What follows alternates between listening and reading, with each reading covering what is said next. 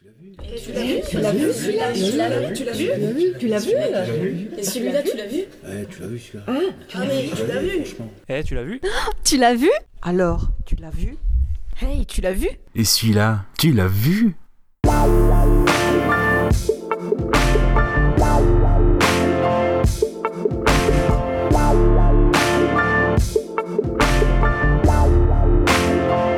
Bonjour à toutes et à tous, ici c'est Gravelax.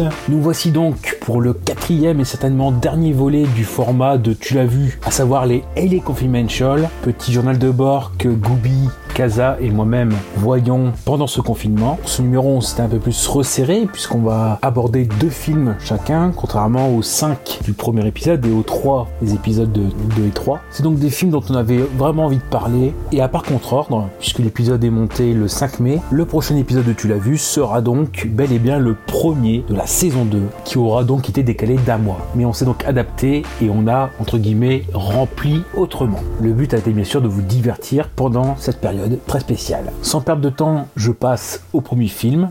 Un des films qui depuis longtemps était dans ma watchlist et qui me narguait un petit peu dans ma Blu-ray Tech notamment dans le coffret de Carlotta sur le réalisateur Richard Fletcher, qui comprend Terreur aveugle avec Mia Farrow et Les flics ne dorment pas la nuit avec George C. Scott, dont j'ai dit tout le bien que je pensais dans ma pastille sur euh, Autopsie d'un meurtre de Preminger. Bref, ce film de Richard Fletcher qui date de 1971, c'est L'étrangleur de Reddington Place que j'ai vu le 12 avril à 21h30. Le résumé m'a tiré pas mal, à savoir que donc dans les années 40 à Londres, John Reginald Christie, qui est magnifiquement interprété par Richard Attenborough, cache derrière une apparence lisse et son métier de policier de réserve une véritable démence meurtrière. En une décennie, l'ordre est important. Il tue, viole et cache les corps de plusieurs femmes sans jamais éveiller le moindre soupçon. Il réussira même à faire accuser un autre homme, Timothy Evans, joué par John Hurt, dont c'était un des premiers grands rôles, pour le meurtre de sa femme Beryl et de sa petite fille Géraldine. Donc j'arrête là pour le résumé. Alors ce film, il a aussi une histoire, puisqu'il est tiré de faits réels,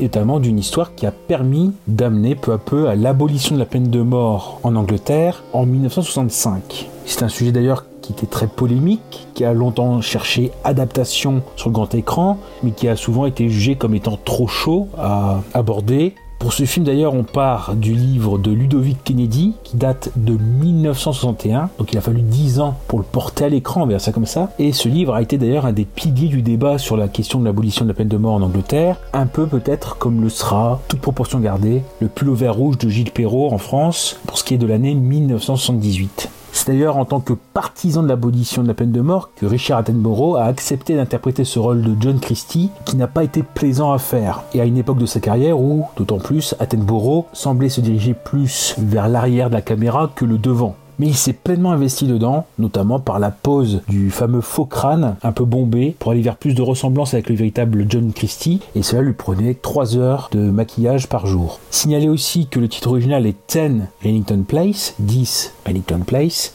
En France, on y a adjoint l'étrangleur pour surfer sur le succès de l'étrangleur de Boston du même réalisateur, sorti 2-3 ans auparavant, c'était en 68. Mais c'est bien ce lieu très exigu étouffant. Christie en fait sa toile d'araignée, se faisant même passer pour le propriétaire, euh, puisque à chaque nouvel arrivant, il communique les règles de la résidence, avec, bien sûr entre guillemets, parce que l'endroit est assez sordide. En effet, il est très pauvre. Même si on se trouve dans Notting Hill, on est très loin du décor de carte postale avec Hugh Grant et Julia Roberts. Le lieu est en fait insolite puisque la maison est adossée au mur d'une impasse, et c'est vraiment un des protagonistes de cette histoire. D'ailleurs, dès la fin du tournage, la rue sera rasée pour éviter les pèlerinages un peu douteux. Ce qui fait que une partie du film est réellement tournée dans Rellington Street. L'autre partie sera dans les studios Shepperton. Dans cette pastille, je serai aussi amené à parler de la mini-série en trois épisodes de 2016 avec Tim Ross que j'ai vu dans le prolongement du film. Et cet endroit vraiment se fait encore plus sentir dans la série, même si on a dû bien sûr reconstituer totalement le décor en studio. Et en cela, on peut dire que Richard Fletcher était l'homme de la situation, car il avait démontré auparavant son aptitude à filmer des espaces étriqués le film source est L'énigme du Chicago Express en 1952, où il filme des scènes dans un train sans utiliser l'artifice d'abuser du quatrième mur pour, par exemple, avoir plus de confort pour installer sa caméra. Il essaie vraiment de respecter l'espace, par exemple, de la cabine de train. On peut aussi penser au fait qu'il n'est pas anodin que Disney a fait appel à lui pour réaliser 20 milieux sous les mers avec Kirk Douglas en 1954. En cela, on peut dire que c'est un réalisateur du confinement, si vous me permettez l'expression.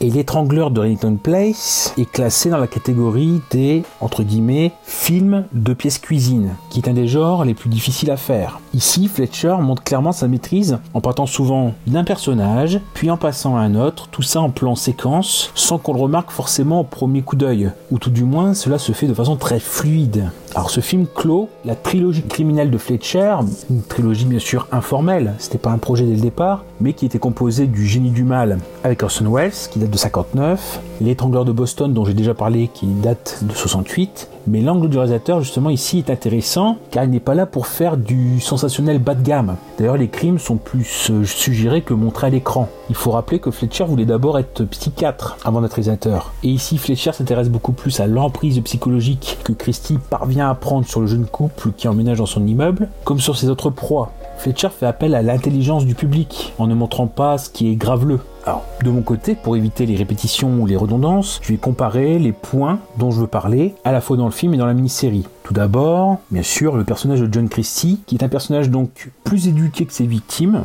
Il prend tout le temps le dessus dans la discussion. Il a réponse à tout, il a réponse d'ailleurs à toutes les interrogations de ses interlocuteurs, et même à les retourner comme si c'était normal, comme si les choses étaient normales, allaient bien se passer. Du fait de son flegme, de son débit posé, limite inaudible. Le personnage a été euh, gazé durant la Première Guerre mondiale et ça lui a amené une sorte de d'extinction de voix, ce qui fait que après coup, il chuchote quasiment tout le temps. Et donc dans la discussion, il s'impose tout le temps et il est dans la position du pseudo sachant pour forcer les autres à lui faire confiance. Et c'est ce qu'on voit. Il y a une scène clé où il veut forcer Timothy Evans à accepter que sa femme, Beryl, va avorter de leur deuxième enfant. Et dès qu'il y a un doute de la part de Timothy qui se fait jour, eh bien Kesty l'interrompt, il reprend le contrôle de la discussion et il le domine par le sens voilà, de la rhétorique, de l'éloquence. Et là aussi, le film ne cherche pas à expliquer le comportement ou la source de la névrose de Christie. On nous le montre juste comme un personnage immonde, sans qualité, mythomane, on y reviendra, et une des grandes intelligences du film, c'est de placer son introduction en 1944, en pleine guerre, avec l'un des meurtres de Christie, qui est alors habillé en policier, puisqu'il est policier réserviste, sorte de costume de héros, alors qu'il va commettre un des actes les plus abjects qui soit. C'est un magnifique euh, contraste. Ça sera donc le meurtre d'une collègue de travail, Muriel, dont il a vanté le fait qu'il pouvait soigner sa bronchite. Et de même, si on prend le meurtre central du métrage, on nous montre un Christie calculateur, mais qui a encore plus de satisfaction et d'excitation, car les circonstances qu'il avait prévues à la base bah, l'obligent, avec les événements qui arrivent dans le film, les éléments perturbateurs, on va dire ça comme ça, d'improviser dans un rituel bien huilé. Dans la mini-série, on voit que c'est un personnage qui se survend auprès des autres avec des pseudo-études de médecine. Une de ses phrases pour s'introduire généralement c'est Ah, j'aurais pu être chirurgien s'il n'y avait pas eu la guerre. Pareil, il survend son rôle dans la police. Il n'est que simple réserviste. Et souvent, Ethel, sa femme, le rabaisse devant les autres pour qu'il redescende un peu.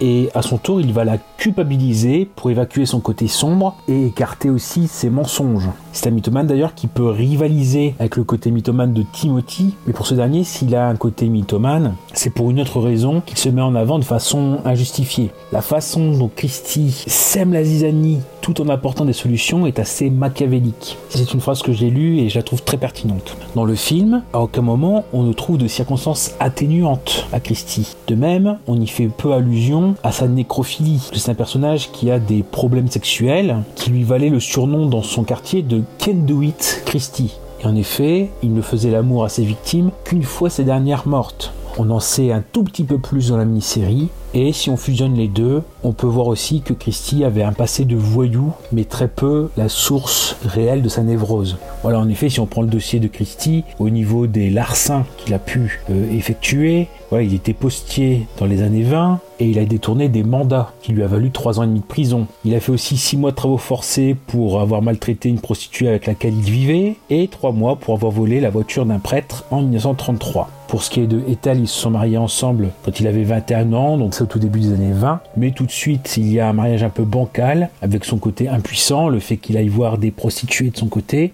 Il va se séparer d'Ethel en 1928 c'est à sa sortie de prison, donc à la moitié des années 30, qu'il revient vers elle et qu'il s'installe donc à Reddington Place. Voilà un petit peu si vous voulez en savoir un peu plus sur le personnage avant qu'il sombre dans la folie meurtrière à la moitié des années, euh, au début des années 40. 43 pour être précis. L'un des avantages de la mini-série, c'est aussi le développement du rôle de sa femme Ethel, ou Ethel, je pense que c'est comme ça en anglais, qui est superbement interprétée par Samantha Morton, qu'on a pu voir dans Minority Report, dans Elisabeth l'âge d'or, dans Cosmopolis, dans Les Animaux Fantastiques, ou encore dans les quelques dernières saisons de The Walking Dead puisqu'en effet, sa femme est en même temps semi-complice, puis semi-victime des agissements de son mari, qu'elle supporte un peu comme un fardeau ou comme un sacerdoce, alors que dans le film, on se demande si elle est au courant dès le début ou pas, c'est un peu plus flou. Le film se concentre surtout sur le meurtre direct par Christie de Beryl et de Géraldine, et le meurtre indirect, on va dire ça comme ça, de Timothy Evans,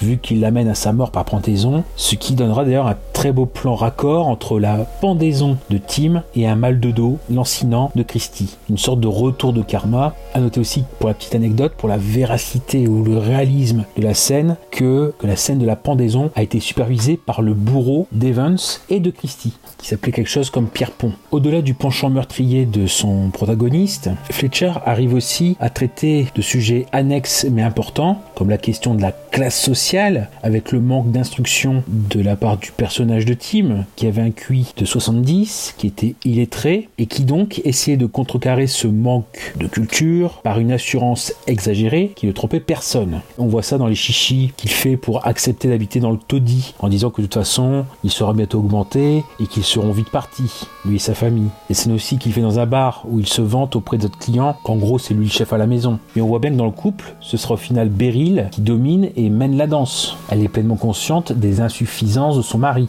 insuffisances culturelles bien sûr. Étant enceinte d'un second enfant, ce que le couple ne peut se permettre, c'est elle qui décidera d'abord de trouver un moyen de s'en débarrasser, sans consulter Tim. Elle essaiera par des pilules par exemple. Et on voit que c'est une question de l'avortement qui est assez couillue pour l'époque et qui montre encore une figure féministe avant l'heure le droit de disposer de son corps. Tim sera en colère, mais devra au final se plier à la décision de Beryl, notamment après que Christie ait convaincu cette dernière qu'il avait les compétences pour se, entre guillemets, débarrasser du problème. C'est donc Tim qui ira donner l'autorisation à Christie de procéder à l'opération pendant que lui part travailler. On aura aussi un combat de mythomane lors de la terrible scène où Christie annonce la mort de Beryl à Tim et lui donne l'ordre de fuir en lui montant la tête et en lui promettant de faire adopter Géraldine. Dans cette on voit que Fletcher n'excuse pas Tim pour autant. Il ne tombe pas dans le manichéisme et n'occulte pas son côté sombre. Tim n'est pas un agneau innocent. Il est capable de colère excessive, de machisme face à sa femme, face à sa tante. Comme j'avais fait le comparatif sur les deux versions du Chacal lors du dernier épisode, comparaison qui n'était pas l'avantage de la version avec Bruce Willis et Richard Gere, là pour celle entre la version de Fletcher de 1971 et la mini-série, je dirais plutôt qu'elles sont complémentaires, car la mini-série insiste sur des points qui sont moins évoqués ou moins mis en avant par le film. Par contre, pour l'histoire et pour le côté patrimonial, ou du moins la place dans le débat sur l'abolition de la peine de mort, c'est bien sûr l'original de Fletcher qui a beaucoup plus d'utilité et de retentissement, du fait notamment qu'on était plus proche de l'événement, à savoir l'abolition de la peine de mort en 65 en Angleterre.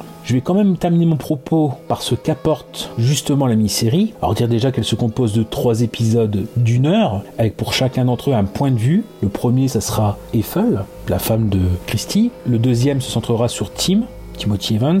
Et le troisième sur Reg, Reginald, John Reginald Christie. Pour celui centré sur Eiffel, comme j'ai pu l'évoquer, il montre l'état d'esprit de la femme de Christie qui a été une passionnée. En effet, durant les 9 ans où il était absent, elle lui a écrit une centaine de lettres. Elle ne l'a pas lâché. On voit aussi que c'est une femme qui s'est fait endormir plus ou moins consciemment, notamment quand elle pose une question délicate à Christie. Pour esquiver, il offre des objets. Alors on peut penser bien sûr à ses occupations, mais aussi aux problèmes intimes du couple. Et on voit que c'est une femme qui commence à le couvrir quand il commence à être inquiété pour ses forfaits. Mais d'un autre côté, elle essaye d'être son compas moral, d'essayer de le freiner, de le réfréner. Notamment quand Beryl emménage dans l'immeuble, Eiffel dit bien à Christie, celle-ci, tu n'as pas intérêt à l'approcher. De même, elle essaye de trouver des portes de sortie pour son couple, portes Christie va toujours reclaquer pour garder son antre de Reddington Place, d'où il peut assouvir son sale penchant. C'est un des avantages de cette mini-série de développer ce personnage d'Eiffel qui en plus, je vous dis, est très bien interprété par Samantha Morton. Tandis que le film, c'est un peu l'inverse, il va donner beaucoup plus de relief au personnage de Beryl, joué par Judy Gisson, qu'on reverra par exemple dans L'Aigle s'est envolé, dont je reparlerai rapidement dans une prochaine chronique, et qu'on a pu voir dernièrement dans quelques films de Rob Zombie. Tandis que la mini-série, bah, voilà, c'est un personnage plutôt secondaire, qui est joué par Jodie Comer, qui, bon voilà, si vous voulez savoir, c'est la mère de Rey dans l'ascension de Skywalker, le dernier Star Wars. Elle sera aux côtés de Ryan Reynolds pour le futur Free Guy. Elle est aussi dans la série Killing Eve. Un rôle un peu moins développé, je trouve, ou moins iconographique que dans le film de Fletcher. L'épisode sur Tim, le deuxième, nous le montre bel et bien analphabète, joueur, vantard, facilement manipulable. Tout comme Christie, il se voit plus haut que ce qu'il n'est réellement, mais encore une fois, je le dis, je le répète, c'est pour une question de représentation, c'est pour son ego. Alors que Christie, lui, se voit plus grand que ce qu'il n'est, mais c'est pour manipuler les autres, se mettre dans la posture du sachant. Dans la mini-série, c'est plutôt la pression familiale, l'oncle et la tante de Tim, qui pousse ce dernier à se rendre à la police. Dans le film, on voit que c'est plus un, un dilemme moral entre lui et lui. Enfin, pour Christie lui-même, on voit le repli peu à peu sur sa stratégie qu'entraîne le procès de Tim. Eiffel aussi témoigne appuie la version de son mari et va au bout de sa volonté, de son sacerdoce, de son sacrifice. Et encore une fois, elle voit sa porte de sortie refermée par son mari. Ce dernier va donc poursuivre sa descente aux enfers, son déclassement social, avec des micro-scènes assez poignantes comme l'abandon de son chien. Et on voit que de toute façon, il a toujours utilisé les personnes proches, sa femme par exemple, pour se dédouaner ou pour apparaître plus faible qu'il n'est. On verra à la fin les essais pour se faire considérer comme un malade psychologique avec des absences qui expliqueraient sa folie future. Il n'est pas encore arrêté, mais il le prévoit. Donc il voudra jouer éventuellement la carte de la folie. C'est ce qu'il fera à son procès, mais ça ne marchera pas. Et par rapport au film dans la mini-série, on voit aussi une petite prolongation après son arrestation. Là où s'arrête le film de Fletcher, la mini-série continue. On voit qu'il avoue par exemple tous ses crimes, à part celui de la petite Géraldine, qu'il refusera toujours de reconnaître. J'ai fait un peu long, donc en conclusion, je vous conseille bien sûr plus que vivement le visionnage de cet étrangleur de Reddington Place, de Richard Fletcher, et au-delà bien sûr des deux autres films de sa trilogie criminelle, Le génie du mal et L'étrangleur de Boston, ainsi que le visionnage bien sûr de la mini-série en complément éventuellement si vous voulez voir la même histoire mais racontée différemment, ou aussi le fait de compléter certains blancs du film. Je m'arrête ici, je me suis bien épanché sur, euh, ce métrage, je laisse la parole à Goubi. À tout à l'heure. Yo tout le monde, c'est Goubi. On est aujourd'hui le 29 avril et dans la nuit, euh, comme toujours, j'ai regardé alors un film très spécial. Je vais prendre le temps de vous le présenter parce que c'est quand même un, film assez particulier dans, dans sa conception, dans son projet, dans ses origines notamment et son casting. Alors déjà, il a plein de titres différents. Je sais même pas lequel vous dire. Je crois qu'en France, finalement, il est sorti sous le titre La légende du dragon, mais il est également connu sous le titre The Iron Mask, euh, également V2 Journey to China euh, donc V2 parce que justement c'est une suite d'un film qui s'appelle V tout simplement ou la légende de V France qui est donc librement adapté de la nouvelle de Nicolas Gogol un conte qui s'appelait V qui est sorti il y a deux siècles je crois donc, comment dire? Déjà, alors c'est une suite qui apparemment ne nécessite pas d'avoir vu le premier opus, et tant mieux parce que je l'ai pas vu, et effectivement ça va, j'ai plutôt compris dans l'ensemble, donc c'est pas indispensable d'avoir vu le précédent. Là où c'est assez spécial comme projet, euh, c'est parce que déjà c'est une production russe, américaine et chinoise, tout ça à la fois. Le film a été hum, produit en 2017 et tourné en 2017, je crois, mais il est sorti que l'année dernière. Et encore, il est sorti qu'en Russie, en Chine l'année dernière. Je suis même pas sûr qu'il soit déjà sorti aux États-Unis. Et chez nous, en France, il sort que cette année, en 2020. Donc, euh, c'est vraiment un film qui traverse les années. Et, donc, euh, là où ça m'a intrigué, c'est que euh, ça mélange des personnages. Il y a notamment James Hook, donc euh, James Crochet, le capitaine Crochet, qui est incarné par Arnold Schwarzenegger. Alors ça déjà, rien que ça, c'est, je trouve ça hyper curieux, mais alors en plus dans un conte russe qui a été écrit il y a 2-3 siècles, donc c'est même pas possible dans... C'est un personnage qui a été rajouté par rapport au conte, puisque Peter Pan ça a été créé euh, en 1910, 12 dans ces eaux-là. Donc ça peut pas être dans le roman, donc c'est un personnage ajouté. Alors que vient faire le capitaine Crochet dans un conte russe qui parle de masques et je ne sais quoi Déjà ça m'a intrigué. En plus, Capitaine Crochet, James Hook, sans crochet, est joué par Arnold Schwarzenegger, donc avec son accent autrichien, mais vraiment, il n'y a rien qui va là-dedans. Donc ça m'a forcément intrigué. En plus de ça, donc il y a alors Jason Fleming dans le rôle principal, qui tenait déjà le rôle principal du film précédent, La légende de vie, le premier opus. Et on ajoute également Jackie Chan. Alors là, niveau casting, on est quand même sur du très haut niveau. Quand on nous mélange Jason Fleming, Jackie Chan et Arnold Schwarzenegger. Mais forcément, moi j'y suis allé vers ce film et quand j'ai appris la naissance de ce projet en 2017, j'avais déjà très envie de le voir ce film. Donc ça fait trois ans que je l'attends. Ça fait trois ans que j'attends de voir cette merde. Imaginez-vous un peu, parce que du coup, vous connaissez peut-être un peu mes goûts si vous suivez le podcast depuis longtemps. Si vous êtes nouveau, bon, vous, vous savez pas.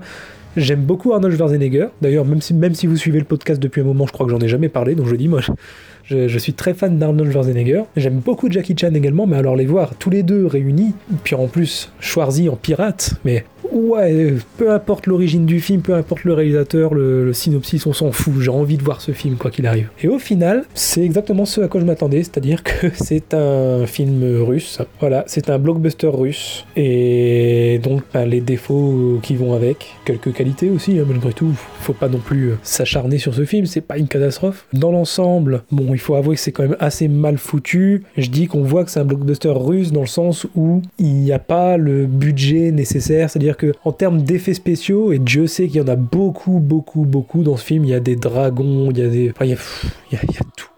Des dragons, non, il y a un dragon, il y a des petites créatures qui volent, mais il y a pas mal d'effets numériques. Le problème, c'est que le budget ne va pas avec, ou la société de- d'effets spéciaux est pas terrible. Au final, on a l'impression qu'on est sur des effets spéciaux dignes de quelque chose qui serait entre le, le, blockbuster de cinéma à petit budget et le téléfilm à gros budget. On est, on est entre les deux, en fait. À la limite, on va pas cracher sur les effets spéciaux, il n'y a, y a pas le budget requis, bon, euh, ça peut arriver. Problème, c'est qu'il n'y a pas que les effets spéciaux qui vont pas. euh, dans l'ensemble, euh, je dirais que c'est moyen. En- Le, scénario, en fait, c'est juste un prétexte pour enchaîner les scènes d'action. Du coup, voilà, c'est assez limité. Et puis, il y a pas mal de plans euh, dans, la réalisation, ça, ça va pas parce que je vois que le, premier opus, donc pas le film dont je parle aujourd'hui, mais l'opus précédent, c'est un film en 3D du, même réalisateur qui est sorti en 2014. Là, je vois pas d'informations là-dessus sur le, sur le 2, celui avec Schwarzy et, Jackie Chan. Je suppose qu'il est aussi en 3D, en tout cas dans les pays dans lesquels il est sorti en salle, comme la Russie et la Chine, je suppose qu'il va être en 3D, parce que vous savez, il y a ce, ce genre de plan qu'on a vu dans les premiers euh, films 3D, euh, alors pas les, les tout vieux, les tout tout tout premiers, mais quand la 3D a vraiment débarqué, c'est-à-dire avec Avatar notamment, à partir de là, les premiers films 3D qu'il y a il y a eu ces plans avec des, des flèches qui passent juste devant la caméra, euh, un ennemi qui, je sais pas, qui se bat avec une chaîne et hop, la chaîne vient vers la caméra, ça donne un effet de relief. Mais c'est des plans de merde qui n'ont absolument aucun intérêt dans la réalisation,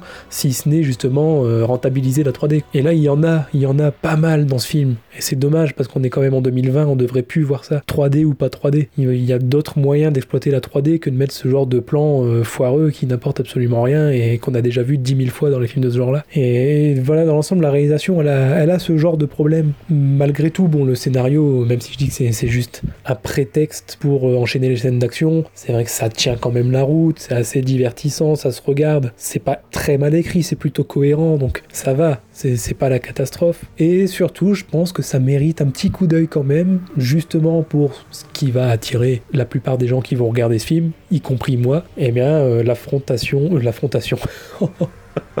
Vive le français, Oh, le confinement ça fait du mal au vocabulaire. L'affrontement, la confrontation, voilà, j'ai fait le mélange des deux mots, l'affrontement ou la confrontation entre Jackie Chan et Schwarzenegger, puisqu'ils sont ennemis dans ce film, et euh, ce à quoi on aurait pu s'attendre, mais qui n'est justement pas le cas ici, ils ne font pas de simples caméos, ils ont vraiment un rôle à part entière. Alors après, je vais pas vous le cacher, on les voit surtout dans la première demi-heure, hein. après sur l'heure et demie qui reste, Schwarzy on le voit quasiment plus, si ce n'est euh, vers la fin, et Jackie Chan on le voit juste 30 secondes de temps en temps, mais euh, bon, par contre, on les voit beaucoup dans la première demi-heure. Ils sont vraiment euh, au, centre de l'histoire. Et euh, c'est assez intéressant de les voir face à face. Et puis, euh, c'est pas du spoil, je peux vous dire. Ils ont, ils ont une scène de baston entre deux, avec un peu d'humour, vraiment l'humour typique de Jackie Chan. Et puis, quelque part, l'humour de Schwarzy aussi, parce que faut pas oublier qu'il a fait pas mal de comédies dans, tous ses films d'action bourrin. Tous les deux font des films d'action un peu humoristiques. Et, donc là, les voir se battre avec un peu d'humour, c'est pas mal. Bon, tous les gags ne sont pas bons à garder, mais mais il y a quand même quelques sourires qui m'ont été décrochés de temps en temps. Et, c'est assez sympa à regarder, les, voir se, battre comme ça pour ceux qui aiment les films d'arts martiaux, qui aiment voilà, Schwarzy ou, Jackie Chan ou les deux. Ça, fait plaisir de les voir. Mais euh, voilà, en dehors de, cette curiosité-là, bon, c'est pas du gros film, ça reste vraiment, comme j'ai dit, du blockbuster russe, donc avec un budget euh, assez limité, je pense, ou en tout cas une société de- d'effets spéciaux pas terrible. Et ça gâche un peu le truc parce que même si les effets spéciaux c'est pas forcément le plus important dans le film, là on sent vraiment qu'ils ont voulu exploiter ça à fond. Mais quand on veut faire un film où on exploite les effets spéciaux à fond, autant en avoir des bons. Sinon on trouve d'autres moyens. On n'est pas obligé d'utiliser des effets numériques. Quand on n'a pas le, budget ou les moyens d'en utiliser, on trouve d'autres moyens normalement. Là non, ils ont voulu le faire à fond alors que alors qu'on voit qu'ils peuvent pas. Ça c'est dommage. C'est- C'est assez moche. Enfin voilà, donc euh, dans l'ensemble, je vous est-ce que je le conseille ou pas au final? Eh bien euh, oui et non. Encore une fois, c'est en fonction du type de public auquel vous appartenez. C'est-à-dire que je vous le conseille si vous êtes curieux et que vous aimez particulièrement Jackie Chan ou Schwarzy ou les deux. C'est une curiosité à voir quand même parce qu'en plus ils sont dans des rôles euh, pas forcément habituels. Encore que Jackie Chan, il, fait de plus en plus de films chinois ces dernières années dans lesquels il a des rôles peut-être un peu de ce type-là. Schwarzy en pirate, euh, bon, c'est- vraiment pas habituel. Après, si vous vous en foutez de ces deux acteurs et que bon, vous êtes pas trop euh, conte folklorique comme ça ou film avec des effets spéciaux un peu limités, style gros téléfilm, bon bah non, je vais pas vous le conseiller du tout. C'était vraiment juste par curiosité que j'ai regardé ça. C'est aussi le, genre de film à regarder pendant un confinement, je pense, parce que si j'y regardais pas maintenant, je les aurais jamais regardés. Enfin voilà, donc euh, V2, Journey to China ou euh, The Iron Mask ou La légende du dragon, choisissez le titre que vous voulez. Allez-y ou n'y allez pas. Moi, j'ai dit ce que j'avais à dire. Bonne suite de confinement. Ciao Coucou, c'est Kaza. Alors aujourd'hui on est le 18 avril 2020, c'est le jour euh, 33 de confinement, 22h, et j'ai regardé Good Morning England. Euh, Good Morning England, c'est un film qui me tient à cœur, franchement. C'est un film de Richard Curtis. Alors Richard Curtis, ce nom vous dit peut-être euh, pas grand-chose, mais euh, c'est le scénariste de Quatre mariages en enterrement, Coup de foudre à Notting Hill, et aussi le, film Bean. D'ailleurs, il a créé le personnage de, de, de Mr Bean. hein. Mais en plus de Mr Bean, il a fait Bridget Jones, et il a aussi réalisé Love Actually, ou encore Il était temps. En somme, c'est un grand nom de la comédie britannique de ces 20 dernières années. Good Morning England est tiré de l'histoire vraie des radios pirates, et notamment celle de Radio Caroline. Nous sommes dans les années 60 en Grande-Bretagne. Le rock et la pop sont euh, à leur apogée, et pourtant, la BBC et autres radios nationales n'en diffusent que 40 minutes par jour. En effet, le gouvernement britannique est très conservateur à cette époque et contrôlait toutes les radios nationales. Et voyez la pop euh, comme euh, subversif,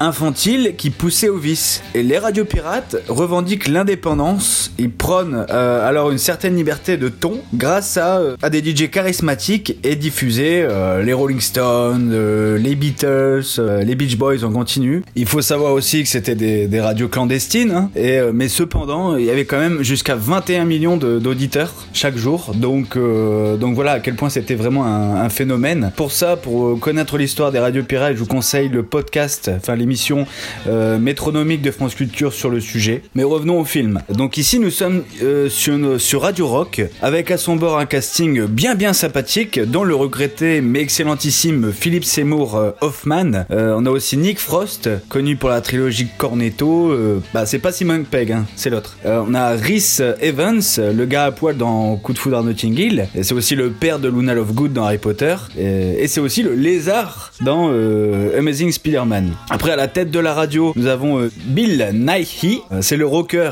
dans Love Actually, et aussi David Jones de Pirates des Caraïbes.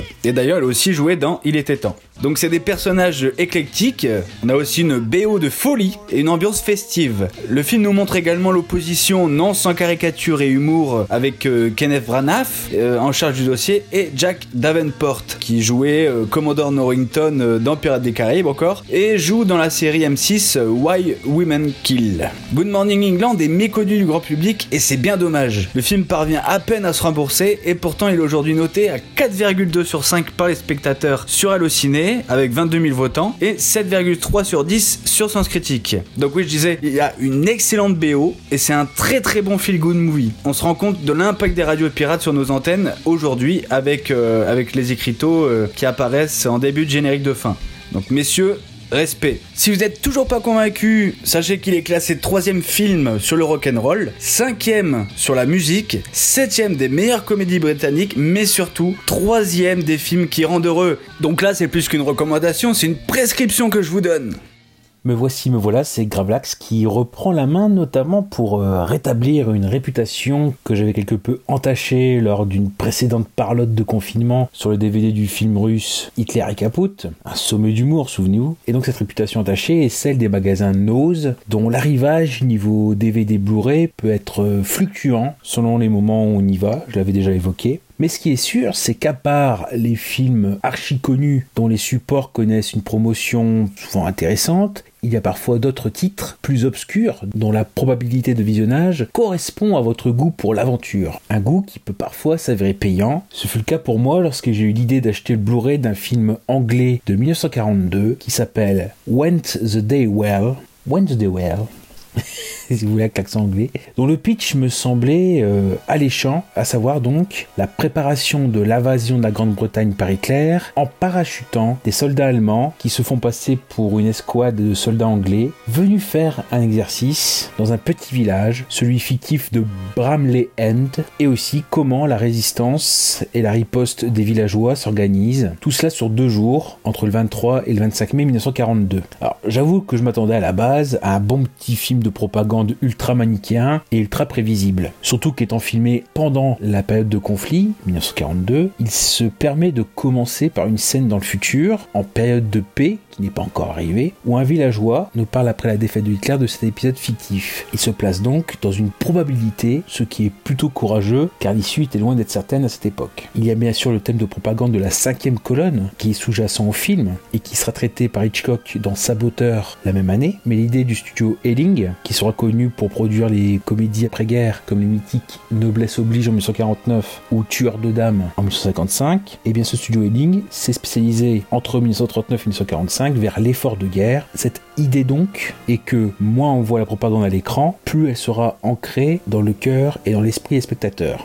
Et en cela, When the Day fonctionne à plein et a un statut extrêmement singulier, ce qui en fait tout son intérêt. Singulier déjà comme son réalisateur, Alberto Cavalcanti, qui est brésilien d'origine, qui a travaillé en France dans les années 20 en étant multitâche, écrivain, directeur artistique, réalisateur, notamment de documentaires. Puis il va en Angleterre en 1933, toujours pareil, ingénieur du son, producteur, etc. Puis il travaille donc pour Elling Studio durant la guerre, d'abord dans la partie court métrage, puis à nouveau producteur, directeur artistique et réalisateur. Pour la suite de sa vie, donc il va encore réaliser quelques films en Angleterre jusqu'à la fin des années 40. Il retourne au Brésil dans la première moitié des années 50 où il réalisera encore quelques films, notamment un qui visiblement est connu, Le Chant de la Mer, MER, en 1953. Mais face à un régime qui se fait de plus en plus autoritaire, il revient en Europe. Il travaille notamment pour la télévision, en France par exemple, où il mourra en 1982. C'est donc un réalisateur globetrotter qui se trouve en Angleterre à ce moment-là. Ça donne encore plus d'intérêt ou de particularité à ce film. D'ailleurs, il sera payé 45 livres la semaine durant ce film-là. Le film est aussi singulier par le changement de ton flagrant au bout d'une demi-heure. Bon, le film il fait une heure et demie environ, et on passe d'un ton très poli, très plaisant, à une violence assez exacerbée et à une montée en tension soudaine au sein du village. Ce tableau idyllique d'un petit paradis bucolique avec les vaches, les moutons, les moulins, les petites forêts, les maisons coquettes. Bref, ce tableau, il est soudainement taché par la volonté de certains villageois ou de certaines villageoises de ne pas voir les signes laissés maladroitement par les soldats allemands. Même si dans le film, ces derniers, les soldats allemands, sont clairement l'ennemi à combattre,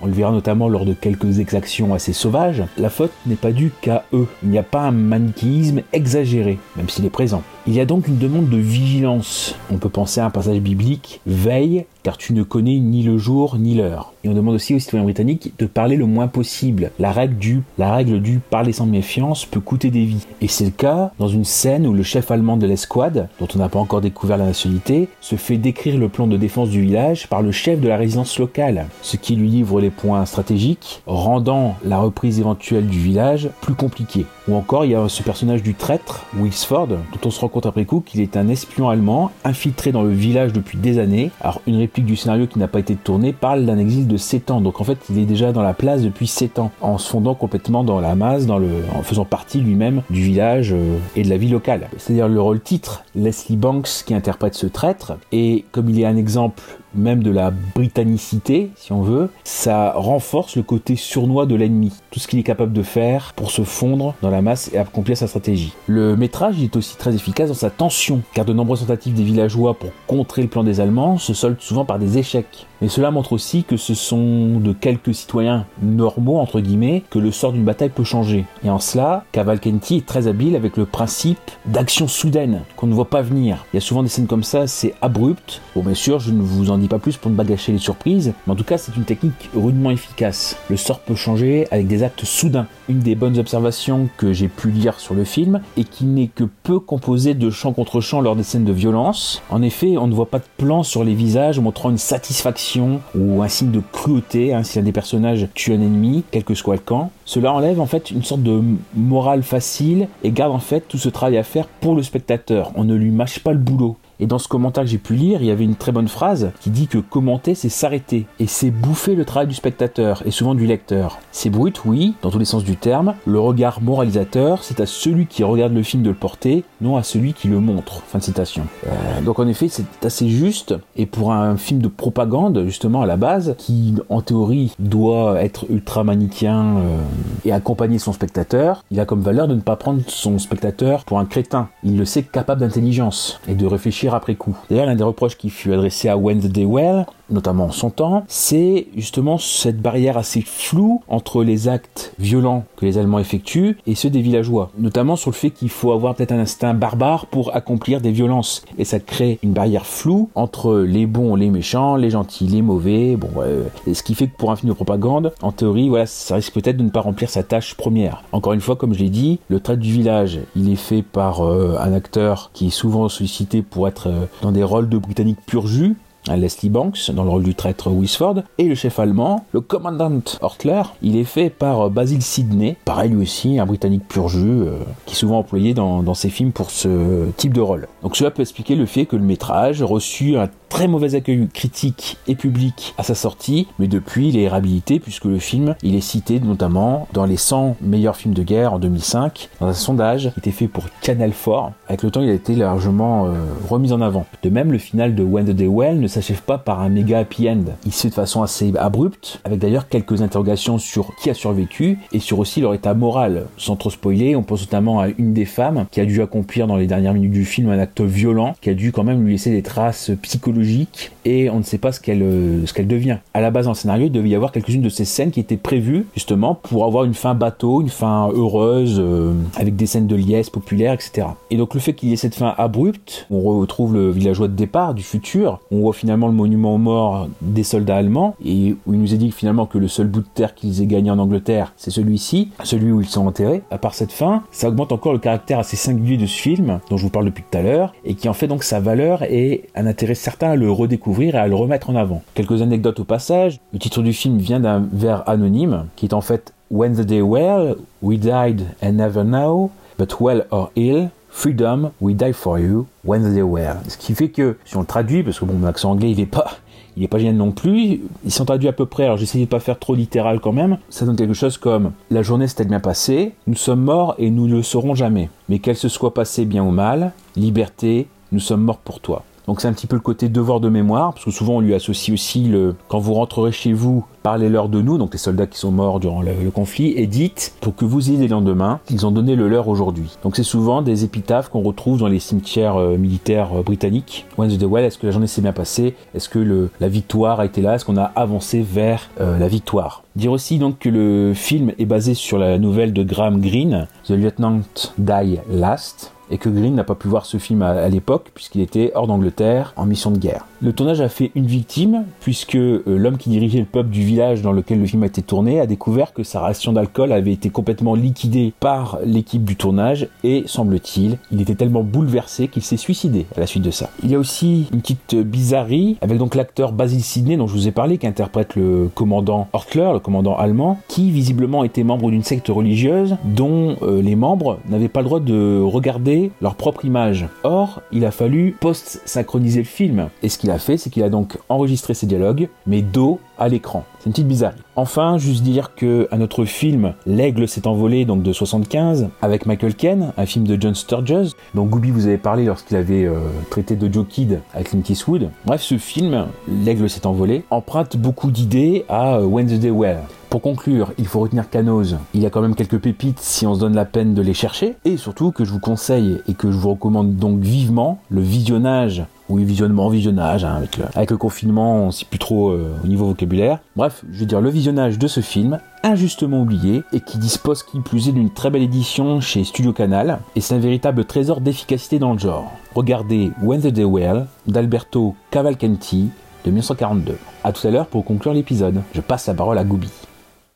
Yo tout le monde, c'est Gooby. Allez, on enchaîne, on est le 30 avril. Euh, cette fois-ci, j'ai regardé un film français. Euh, je crois que ça fait un moment euh, que je vous ai pas recommandé de, de film français. Donc là, on y va parce que je, trouve que c'est du bon et que c'est dommage que ça soit passé totalement inaperçu. Alors c'est un film qui est sorti l'année dernière en 2019 qui s'appelle Vous êtes jeune, vous êtes beau. C'est réalisé par, alors je ne sais pas comment on prononce, je dirais que c'est Franchin Don ou alors c'est Franchin Don, mais je ne pense pas parce que le réalisateur, c'est son premier film, il est, il est asiatique d'après ce que j'ai arrivé en France au début des années 2000 et tout ça. Donc je suppose qu'on dit Franchin Don. C'est avec Gérard Darmon dans le rôle principal. Il y a également Josiane Balasco, Vincent Winterhalter et euh, Denis Lavant en rôle, en rôle secondaire. Mais voilà, c'est principalement Gérard Darmon et, et éventuellement Josiane Balasco qu'on voit pas mal aussi. C'est un drame pas du tout dans de la comédie. Je sais que Gérard Darmon et, Josiane Balasco sont plutôt euh, habitués à la comédie. Là, pour le coup, on est vraiment dans le pur drame. Et quand je dis pur drame, c'est vraiment c'est pesant, quoi. C'est vraiment il n'y a, pas une once de comédie dans ce film.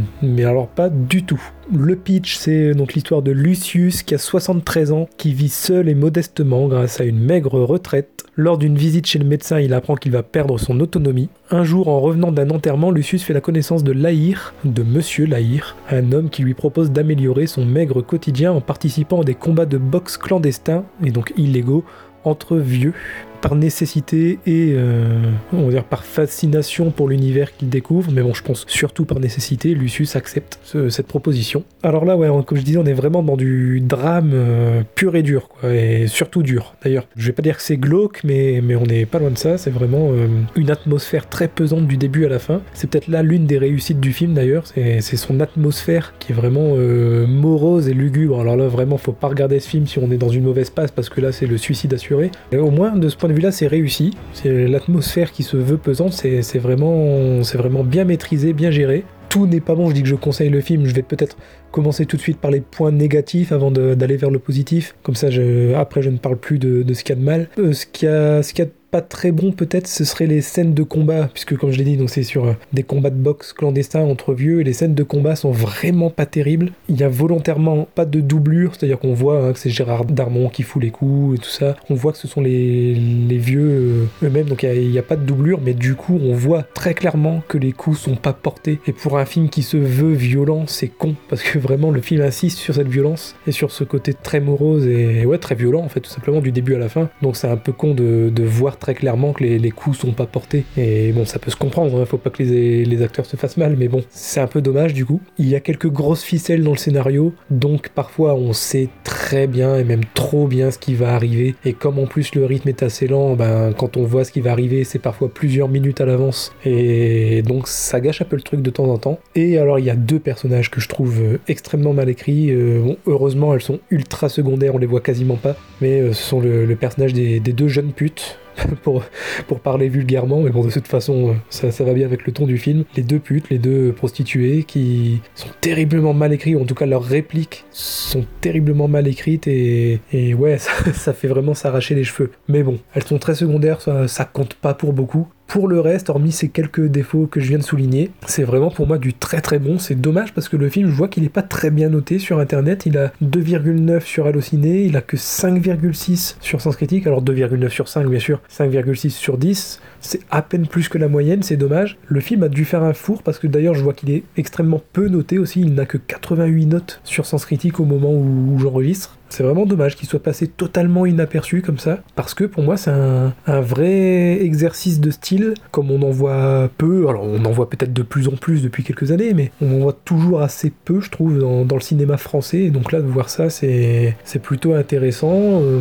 les plans sont parfois très esthétisés, mais, mais très beaux, ils ont toujours un sens. Ça peut faire penser à du Nicolas Winding Refn d'ailleurs, alors toute proportion gardée, bien sûr. Je, je compare pas le, ce jeune réalisateur à, à Winding Refn, voilà, c'est pas du, même niveau. Mais euh, parfois dans le style esthétique, sur certains plans, ça peut y faire penser, et même dans, dans le, ton de certaines scènes d'ailleurs, ce ton un peu violent. Peut-être un peu à du Gaspard Noé aussi, bon c'est parce que dans le cinéma français c'est un peu la, référence du cinéma violent, donc on peut comparer à Noé, mais bon ça, ça s'arrête là. Et euh, alors si ça devait me faire penser à un film, justement dans, dans cette atmosphère très pesante du début à la fin, ça me ferait peut-être penser à un film dont on a déjà parlé dans notre podcast, c'est le film Ciao Pantin euh, avec Coluche, donc. Vraiment en termes de, de ton, d'atmosphère, d'ambiance, euh, on est vraiment pour moi sur du Ciao Pantin, c'est vraiment très lourd. Si vous avez trouvé Ciao Pantin très très lourd, euh, là c'est vraiment on est sur le, même registre. Mais voilà, donc pour ceux qui, aiment comme moi les justement les, films durs, qui sont pas faits pour plaire à un large public, pour moi c'est vraiment une réussite. C'est pas parfaitement écrit, c'est sûr qu'il y a vraiment, comme j'ai dit, de, de grosses ficelles dans le scénario, hein, qui fait que c'est parfois prévisible, mais dans l'ensemble c'est plutôt maîtrisé, la réalisation est bonne et les acteurs sont bons. J'en ai pas parlé, mais Gérard Darmon, ça fait plaisir de le voir dans un rôle comme ça qui est vraiment à la hauteur de son talent, parce que c'est bien de le voir dans des comédies euh, de, de seconde zone, mais, mais ça fait du bien aussi de le voir parfois dans, dans des rôles comme ça plus sérieux, plus moroses, mais, mais ça lui va bien. Et puis j'aime beaucoup cet acteur, je trouve qu'il est trop sous-utilisé, ou en tout cas pas utilisé à, à sa vraie valeur. Là, c'est vraiment un rôle qui pour moi le met en valeur. Il a vraiment cette, cette capacité de, de changer de registre euh, comme il le souhaite. Et autant il peut nous faire euh, beaucoup marrer dans un Astérix Mission Cléopâtre, autant il peut nous, nous épater avec un rôle euh, très dur et très sérieux comme, dans ce film. Donc vous êtes jeune, vous êtes beau. C'est vraiment du, du, changement de calibre pour, lui. En tout cas, voilà, pour ceux qui aiment les films un peu durs comme ça, ou même pour le coup très durs, je, conseille très fortement euh, Vous êtes jeune, vous êtes beau par Frank Shindon, sorti donc en, en 2019. À bientôt, 28 de confinement. 22 et 23 avril 2020, jour 37 et 38 de confinement, 22h, Utoya et un 22 juillet. Deux films, deux visions, une réalité. Oui, aujourd'hui je vous propose un 2 en 1 autour de la catastrophe survenue en Norvège le 22 juillet 2011. Pour rappel, deux attaques sont perpétrées par un terroriste d'extrême droite, une bombe explose à Oslo dans le quartier des ministères, puis une fusillade sur l'île d'Utoya où se tient un camp d'été des jeunes du Parti travailliste, principal parti de gauche. Le triste bilan s'élève alors à 77 morts et des dizaines de blessés. Bon, pour faire court efficace, je vais confronter ces deux films à travers plusieurs éléments. L'intrigue, la réalisation, les retours critiques et enfin, je vous donnerai mon verdict personnel. Certifié sans spoiler toujours. Donc d'un côté, nous avons Utoya 22 juillet, film norvégien réalisé par Eric Pop, sorti en, euh, en décembre 2018 en France. De l'autre, un 22 juillet, film américain de Paul Greengrass, sorti tout juste deux mois avant en octobre de cette même année 2018. Concernant l'intrigue, Utoya va, comme son titre l'indique, exclusivement traiter des événements passés sur l'île. On va suivre de près le parcours de Kaja, qui va tout tenter, pas Kaza, hein, Qui va tout tenter pour retrouver sa petite sœur alors que l'effroi et le chaos règnent autour d'elle. Un 22 juillet va quant à lui retracer l'avant, le pendant et l'après-attentat à travers différents points de vue. Celui d'une victime, celui du terroriste Anders Breivik, mais aussi de son avocat. Une manière d'avoir une vue d'ensemble de l'événement et de ses conséquences. Niveau réalisation maintenant, et c'est là que ça devient intéressant. On pourrait vite reconnaître la patte Greengrass dans Utoya. Mais paradoxalement, son film Un 22 juillet est le moins intéressant sur cet aspect. En effet, Un 22 juillet est un film très classique, voire plat dans sa forme. On va plus se pencher sur la difficile rémission d'une des victimes et le procès du terroriste. On est très loin des percutants Bloody Sunday et Vol 93 qui nous mettaient au cœur de l'action. Les deux films sont tous les deux excellents. Oui, je disais tout à l'heure que c'était paradoxal car nous retrouvons euh, véritablement cette immersion dans Utoya d'Eric Pop. Nous sommes ici dans une véritable expérience de cinéma. Dans Utoya, le parti pris du réalisateur est plein assumé, toujours dans un souci d'immersion. Tourné en un seul plan séquence, le film dure 1h33, durée exacte de l'attaque. L'intervention extrêmement tardive des secours se fait justement ressentir. On se met pleinement dans la peau des victimes, tant par l'image que le son. Le film est tourné en un seul plan séquence, caméra à l'épaule, subjective tant elle joue un personnage à part entière. On est plaqué au sol, on se cache derrière les arbustes, on est pleinement dans l'action. Seul plan sonore, aucune musique. Juste le bruit assourdissant des coups de fusil terriblement glaçants. Enfin, le point de vue unique réduit euh, la lisibilité des faits, ce qui renforce la sensation de confusion et permet de créer une terreur ambiante en hors-champ. Une terreur bien plus efficace que si elle nous était montrée de manière frontale. Concernant les retours critiques, un 22 juillet sera sélectionné en compétition à la Mostra de Venise. Depuis sa diffusion directe sur la plateforme Netflix, il est noté 6,9 sur 10 sur Metacritic et 6,3 sur Sens Critique. Utoya connaît un parcours quasi identique. Il sera sélectionné en compétition à la Berlinale et sortira quant à lui dans les salles. Il est doté d'un 7,1 sur Metacritic et d'un 6,6 sur Sens Critique. En somme, l'un ne surpasse pas l'autre. Pour ma part, je dirais que les deux films se complètent si vous voulez en apprendre sur l'histoire. Cependant, si je ne devais qu'en choisir un seul, je dirais sans hésiter Utoya. Je trouve qu'en 1h30 le film en dit beaucoup plus qu'un 22 juillet de 2h20, qui souffre euh, de sacrée longueur, et c'est trop classique pour faire ressentir quelconque émotion. En revanche, Utoya dénonce ouvertement l'inefficacité des secours et le pouvoir ce jour-là, appuyé en écriteau en début de générique de fin. Anxiogène, éprouvant, certains peuvent être gênés par l'aspect voyeuriste, moi j'y vois une manière marquante de montrer jusqu'où peut aller l'horreur humaine. Le film est encore plus tragique quand on pense aux différents attentats survenus à Paris. Bref, Utoya est un film édifiant que je vous recommande chaudement.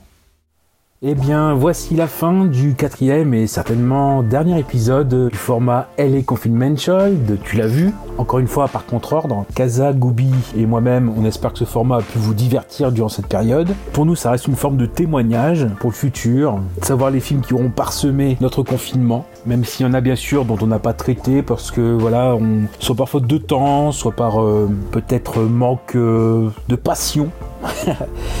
on a privilégié certains films par rapport à d'autres. Moi, par exemple, dans ce numéro-ci, je pouvais éventuellement vous parler de deux films de la School Exploitation, à savoir Le Proviseur de 1987 avec James Belushi et 187 Code Meurtre de Kevin Reynolds avec Samuel L. Jackson. Voilà, bon, ça aurait pu faire quelque chose de sympa. Il y avait aussi The Jerk de Karl Reiner avec Steve Martin, qu'on connaît en France sous le nom de Un vrai schnock, ou encore Le règne du feu de Rob Bowman avec Matthew McConaughey et Christian Bale. Gooby, pareil, pouvez parler éventuellement d'Angoisse de Bigas Luna ou d'Apparence de Robert Zemeckis, mais voilà, on a préféré choisir et pour les deux films à traiter aujourd'hui, de prendre ceux qui nous avaient amené un véritable coup de cœur. Normalement, donc, on se retrouve officiellement pour le premier épisode de la saison 2 de Tu l'as vu. On vous a préparé des belles choses normalement. On vous souhaite une très bonne fin de confinement.